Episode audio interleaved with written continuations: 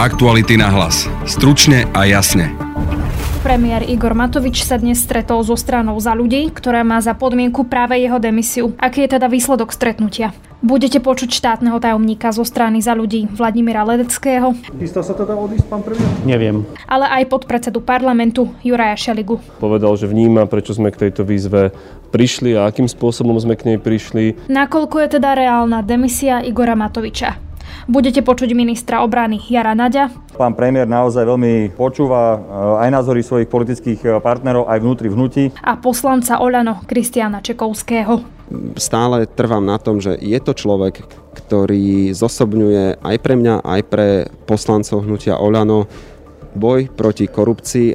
Budete počuť aj reakciu ministra hospodárstva a šéfa SAS Richarda Sulíka po stretnutí s prezidentkou Zuzanou Čaputovou ktorí neveria, si musia počkať do budúcej stredy a, a všetkým bude úplne jasné, že to, čo sme včera povedali, tie podmienky, ktoré sme vyslovili, že naozaj platí. No a poslancov sme sa pýtali aj na demisiu ministra práce Milana Krajniaka.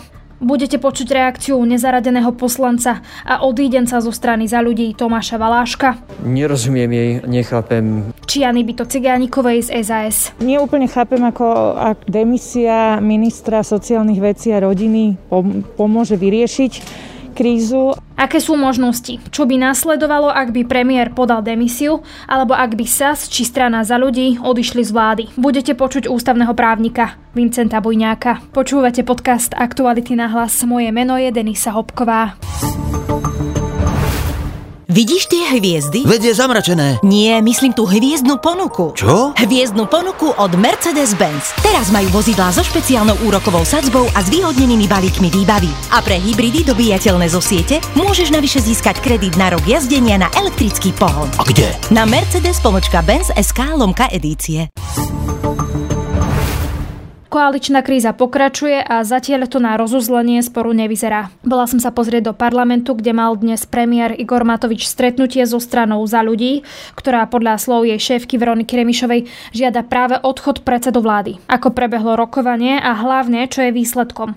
Nasleduje štátny tajomník zo za ľudí Vladimír Ledecký. Rozhodnutie predsedníctva vlastne všetci akceptujú, všetci, ktorí tam boli v miestnosti ho schválili, takže asi tak pán premiér povedal svoje postoje a a sme sa rozišli. To znamená, povedali ste mu, že ak pán premiér neodíde, celý klub Oleo za ľudí odchádza z koalície. Nepovedali sme mu to. Povedali sme mu, tlmočili sme mu presne rozhodnutie predsedníctva, aké bolo. Chystá sa teda odísť pán premiér? Neviem.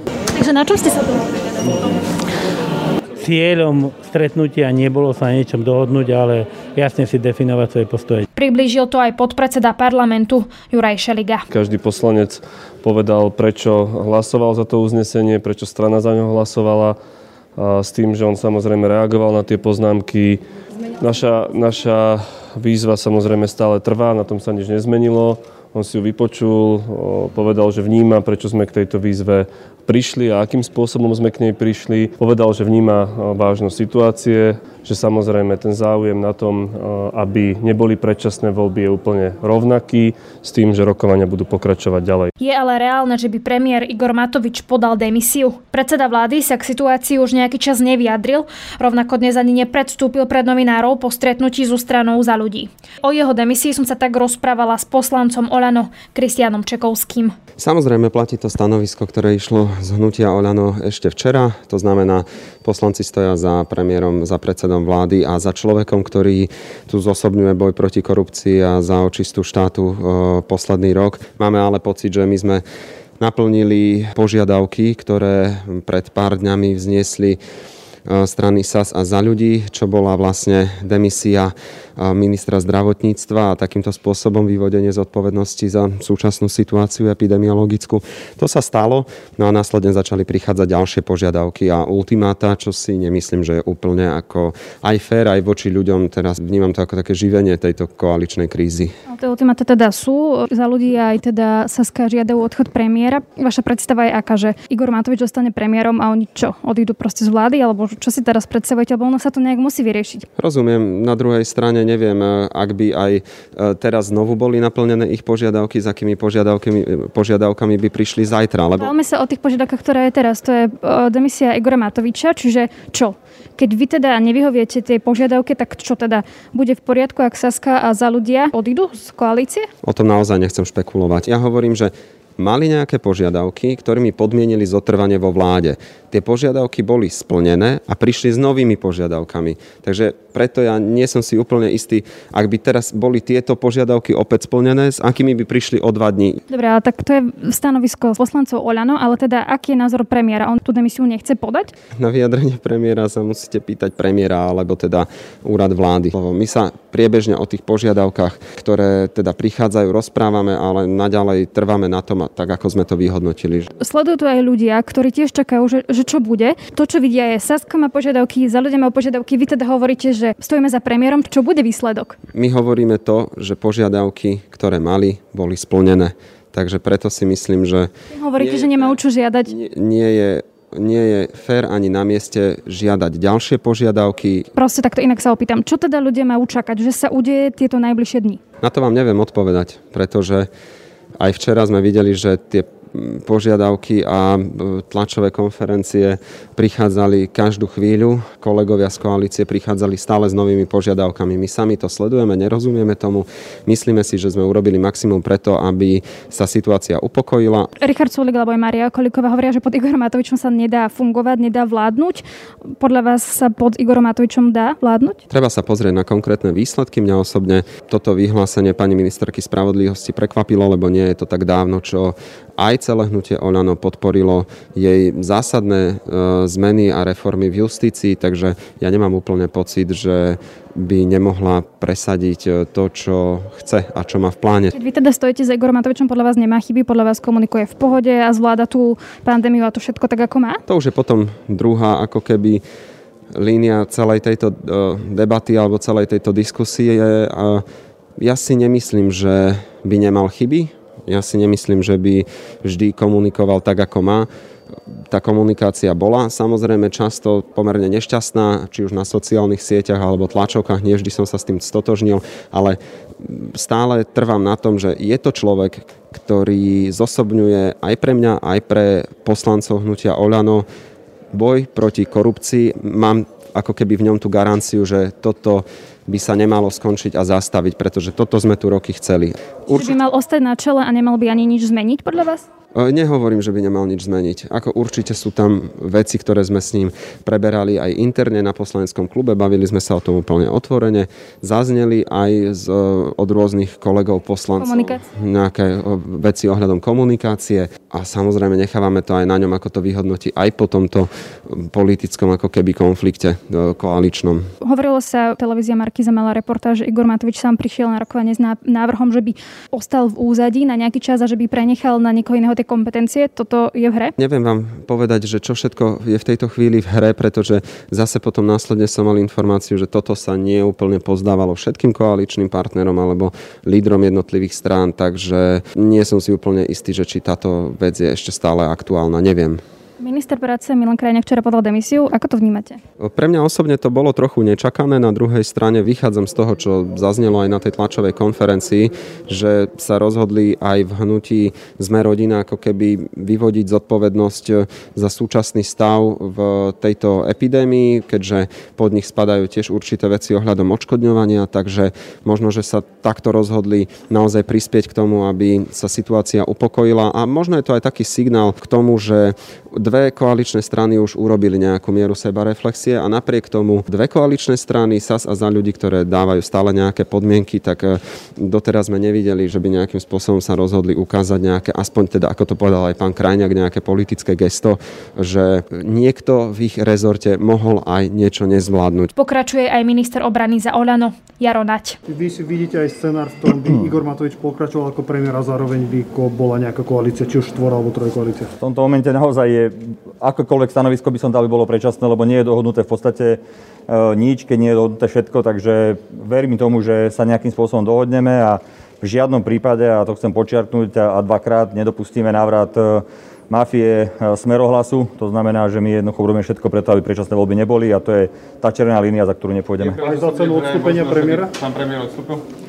Ja tak to ja naozaj neviem v tomto momente posúdiť, lebo na čo to budem hovoriť, keď naozaj neviem, ako sa to vyvinie. My sme pripravení na všetky alternatívy, veľmi zodpovedne k tomu pristupujeme.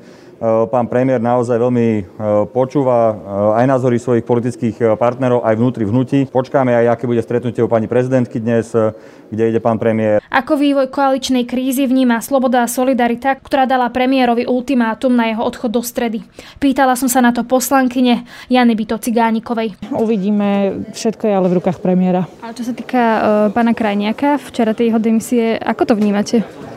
Ako prekvapivé, mne to príde trošku také, že nie, nie úplne chápem, ako demisia ministra sociálnych vecí a rodiny pomôže vyriešiť krízu, ale OK, ak nejak berem na vedomie. Má sa predlžovať núdzový stav, všetky tieto veci, veď ľudia asi chcú vedieť, či od 21.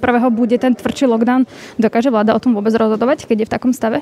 Určite dokážeme rokovať úplne rovnako ako predtým, aj, aj sa to deje. My budeme tak ako predtým vyžadovať konkrétne zdôvodnenie toho, prečo je ešte stále núdzový e, stav potrebný, ak to takto najmä ministerstvo zdravotníctva bude vnímať a podľa tej argumentácie sa rozhodneme, tak sme to robili aj v minulosti, čiže určite nebudeme robiť problémy a pokiaľ to bude zdô... poriadne a poctivo zdôvodnené, tak my sme ochotní zahlasovať za.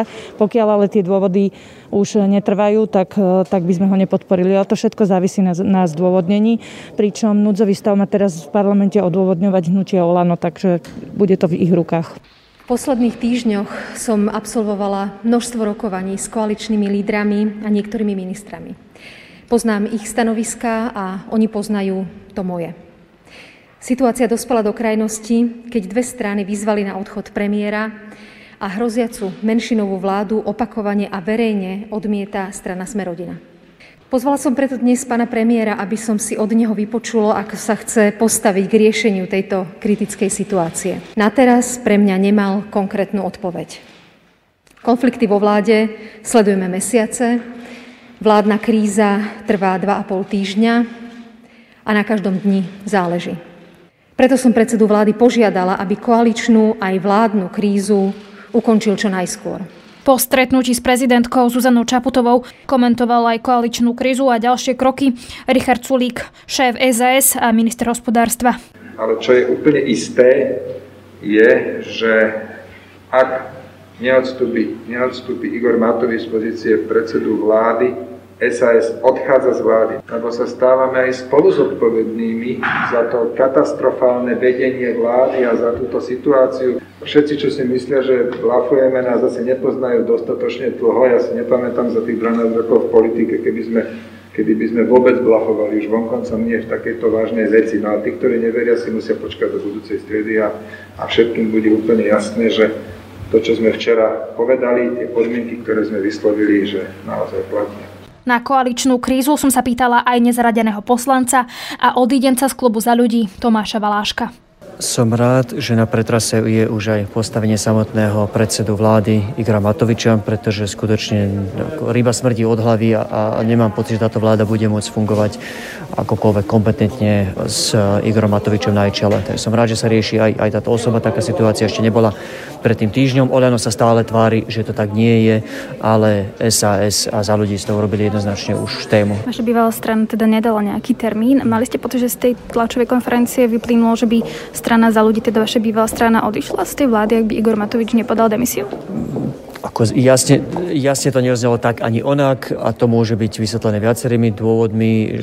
To môže byť tým, že je tam nezhoda, alebo že si ponechávajú otvorené obe možnosti a keďže už nie som členom strany, nevidím to vnútra aj kuchyne. A teda myslíte, že by z tej strany mohli odísť aj teda ďalší poslanci, členovia klubu? Myslím si, že bude veľmi záležať od toho rozuzlenia. Nikdy to nebolo nastavené tak, že, že ľudia sú dychtiví odísť zo strany. Vždy to bolo skoro o tom, že či vieme fungovať v nejakej koalícii pod vedením Igora Matoviča, ktorá jednoducho zjavne dokazateľne nefunguje. Takže ak sa podarí e, niečo ako rekonštrukcia vlády, kde by odišiel e, premiér Matovič, tak, tak nevidím úplne veľmi dôvod, e, aby, aby ďalší ľudia zo strany za ľudí odchádzali. Ak sa nepodarí, tak to je potom odpoveď, na ktorú si budú musieť nájsť, alebo otázka, na ktorú si budú musieť nájsť odpoveď jednotliví poslanci. Ako vnímate demisiu pána ministra práce Milana Krajniaka? Nerozumiem jej, nechápem a, a myslím, že ako zvyšok Slovenska, tak trošku s údivom čakáme na vysvetlenie. Čo by nasledovalo, ak by teoreticky jedna koaličná strana opustila vládnu koalíciu? Prečo je problém menšinová vláda a za akých okolností by vôbec mohla padnúť vláda Igora Matoviča?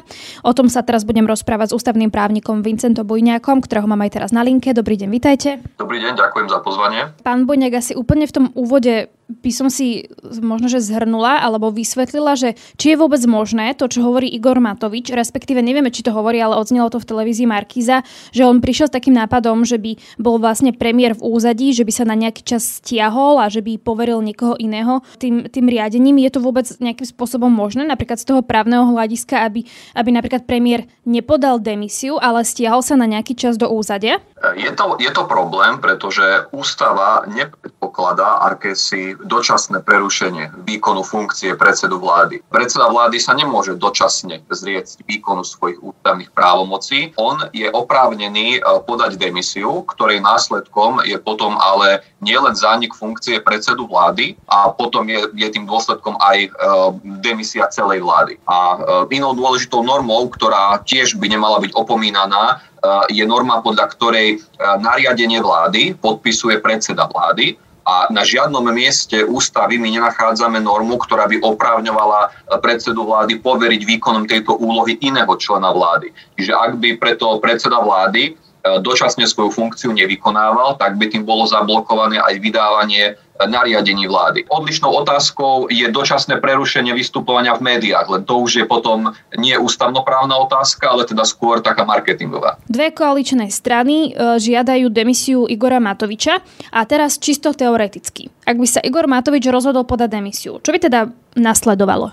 Platí, že ak demisiu podá predseda vlády, tak demisiu podáva celá vláda a potom prezident alebo hlava štátu príjme demisiu vlády a poverí ju vykonávaním jej funkcie až do vymenovania novej vlády. Čiže bola by tu takáto vláda, ktorá podala demisiu a ktorá je v demisii a vykonáva ďalej svoje funkcie, až kým hlava štátu nevymenuje novú vládu. A potom táto nová vláda je povinná do 30 dní po svojom vymenovaní prezidentkou predstúpiť pred Národnú radu, predložiť jej svoj program a požiadať ju o vyslovenie dôvery. Takže to je ten postup, ktorý predurčuje ústava. A keby si teda vieme na praktickom príklade povedať, ako by vyzerala taká demisia Igora Matoviča a teda myslím, že by sa naozaj vymenil teda premiér, to by bolo presne asi niečo také, ako keď podal demisiu Robert Fico a nahradil ho Peter Pellegrini, že v podstate je to vláda z tej istej strany, ale sú tam, sa tam na tých pozíciách vymenili ľudia. Áno, presne tak z hľadiska politických síl je to vláda, ktorá má podporu e, tých istých politických síl, takže nedošlo by k tomu, že by napríklad tam bol odklon od e, programu, lebo keď si spomenieme presne na tú situáciu, ktorú spomínate, na ten rok 2018, tak tam dokonca došlo k tomu, že programové vyhlásenie tej novej vlády bolo urobené štýlom kopírovať, prilepiť z toho predchádzajúceho programového vyhlásenia a viacerí upozorňovali, že sú tam aj veci, ktoré sú už neaktuálne. Čiže Ehm, vyslovene to bolo aj z tohto hľadiska e, taká kontinuita. Keby už teda sa zmenil premiér, boli by možno, že tí istí ministri noví, kto vie, a teda následne by išli do parlamentu, ktorý by im musel vysloviť dôveru. Čo by sa stalo, ak by parlament e, vyslovil nedôveru tejto vláde? V praxi by mohli nastať dve situácie, ktoré ale budú viesť k rovnakému výsledku. Teraz poviem prvú situáciu. Nová vláda s novým predsedom vlády žiada Národnú radu o vyslovenie dôvery a tento návrh je zamietnutý. Teraz druhá situácia. Nová vláda s novým predsedom vlády žiada Národnú radu o vyslovenie dôvery. Táto dôvera je vyslovená, ale o niekoľko dní, týždňov alebo mesiacov Národná rada svoj názor zmení a vysloví vláde nedôveru minimálne 76 hlasmi poslancov. A výsledok je rovnaký. V týchto prípadoch hlava štátu e, vládu odvolá a následne ju poverí vykonávaním jej pôsobnosti až do vymenovania novej vlády, avšak právomoci takejto vlády sú zúžené, pretože ústava hovorí, že takáto vláda, ktorú e, by odvolala e, hlava štátu a poverila by ju vykonávaním jej pôsobnosti až do vymenovania novej vlády, tak by mohla rozhodovať len o niektorých kompetenciách, ktoré vláda vo všeobecnosti podľa ústavy má a dokonca v dvoch prípadoch by bol e, potrebný predchádzajúci súhlas hlavy štátu na vykonávanie tých kompetencií. E, tie kompetencie, kde by, museli, e, kde by musela takáto vláda žiadať o predchádzajúci súhlas hlavy štátu, sú dve. Jedna je vymenovanie štátnych funkcionárov a troch členov súdnej rady. A potom je ešte e, teda druhá, druhý okruh právomocí, kde by bol vyžadovaný predchádzajúci súhlas hlavy štátu, napríklad aj schváľovanie zahraničných ciest. Aby sme prešli k tomu, že čo sa momentálne teraz deje, teda Saska a, a strana za ľudí hovoria, že ak neodíde premiér, my odídeme e, z vlády. Ako by fungovala teda vláda, ak by opustila jedna koaličná strana? Vznikla by teda trojkoalícia, obmedzilo by to nejak chod tej vlády, alebo by to, sa to dalo v, v pohode teda nejak ustať a tá vláda by mohla pokojne vládnuť ďalej?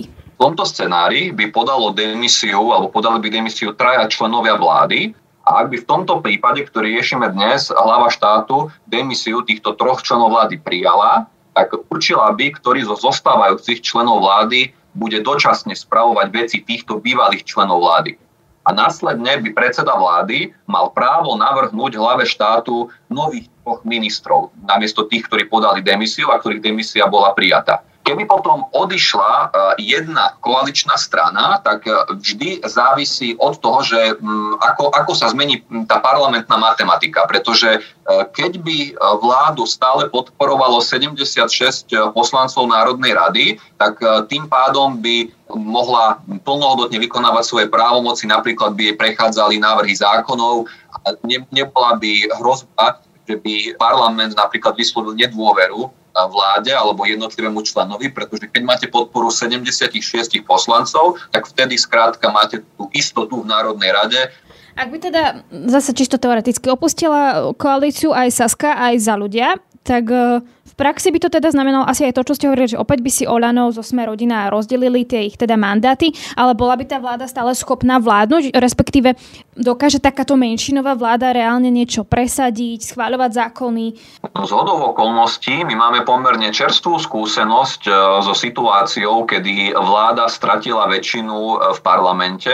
Stalo sa to v septembri 2019, čiže nie tak dávno, keď e, vtedajšia väčšina e, v parlamente tak e, bola závislá na podpore tzv. nezaradených poslancov, čiže formálne v tom období nemala väčšinu v Národnej rade, avšak napriek tomu tie návrhy zákonov prechádzali, pretože tam bola podpora zo strany týchto tzv. nezaradených poslancov. Čiže z tohto hľadiska, aj keď klesne ten oficiálny počet poslancov pod 76, tak teoreticky ešte to nemusí byť problém, pokiaľ si dokážu tie vládne návrhy zákonov získať podporu napríklad e, u nezaradených poslancov. Za akých okolností by ale teda mohla padnúť vláda Igora Matoviča a rátame teda s tým, že by napríklad tú demisiu nepoddal? Proste je vôbec možné, aby tá vláda padla, ak demisiu Igor Matovič nepodá? E, určite áno, pretože demisia je iba jeden z možných, e, z možných postupov, ktoré by sa v tomto prípade mohli uplatniť. Druhý postup je, že vláda ako kolektívny orgán sa uzniesie na demisii, čiže rozhodujú na úrovni vlády a keď sa mu väč- väčšina vlády rozhodne na tom, že vláda ako kolektívny orgán podáva demisiu, tak potom tiež to bude viesť k tomuto scenáru. Potom tretia možnosť je žiadosť vlády o vyslovenie dôvery, čiže samotná, samotná vláda doručí do Národnej rady žiadosť, aby jej bola vyslovená dôvera. A keď takýto návrh by bol zamietnutý Národnou radou, tak potom to bude viesť k, k odvolaniu vlády. Štvrtá možnosť je vyslovenie nedôvery vláde 76 poslancami Národnej rady, že tento návrh potom pôjde nie zo strany vlády, ale pôjde zo strany skupiny 30 poslancov, lebo to je e, ten oprávnený subjekt, ktorý to môže navrhnúť na rokovanie Národnej rady. A potom je tam ešte e, jedna možnosť, že by bolo hlasovanie o vyslovení nedôvery nie vláde, ale samotnému predsedovi vlády a tam, keď by bolo 76 poslancov Národnej rady za, tak následkom je odvolanie predsedu vlády a odstúpenie vlády ako celku. A teraz úplne také, že záverečné sú, že kompetencie prezidentky, my sme si už povedali celkom dosť, ale teda má prezidentka, prezidentka vôbec takú moc, aby ona teraz potiehla za nitky, keď Saska a dve koaličné strany chcú odchod premiéra, že by teda napríklad mohla ona nejakým spôsobom zatlačiť na, na Matoviča, myslím aj z tých takých jej kompetencií, alebo je to skôr o tom, o nejakej diskusii, že ona sa s ním porozpráva, ale či ona má vôbec nejaké kompetencie e, v tomto nejako rozhodnúť? Ústavnoprávne nemá hlava štátu, nemá hlava štátu možnosť odvolať e, predsedu vlády, e, pokiaľ nebola vyslovená nedôvera predsedovi vlády alebo vláde ako celku v Národnej rade. To znamená, že nemôže len tak zo dňa na deň hlava štátu sa postaviť a povedať, že teraz uh, si myslím, že bolo dobré, keby tu bol nový predseda vlády a teda odvolávam toho, toho dnešného predsedu vlády. Takýto postup nie je možný.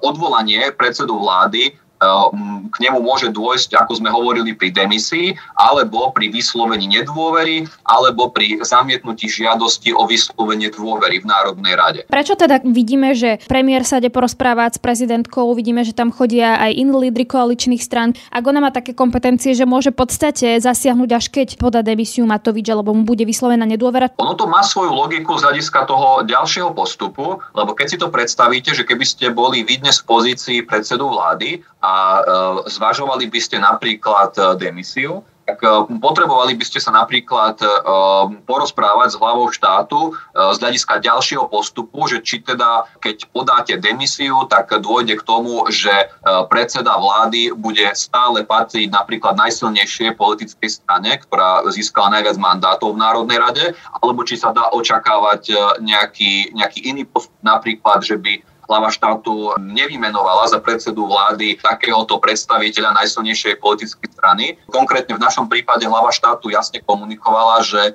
by nezobrala uh, túto funkciu uh, najsilnejšej strane, ale by najsilnejšia strana mohla vlastne uh, nominovať toho svojho predsedu vlády. Tieto, tieto stretnutia, tieto diskusie sú dôležité napríklad z tohto hľadiska, že si chcete ujasniť ten ďalší postup. No a to je pre dnes všetko. Ak radi počúvate náš podcast, môžete si napríklad pustiť ráno na hlas, v ktorom nájdete rozhovor s Luciou Plavákovou o očkovacom systéme. Na dnešnom podcaste spolupracoval Adam Oleš. Pekný zvyšok dňa želá Denisa Hopková. Aktuality na hlas. Stručne a jasne.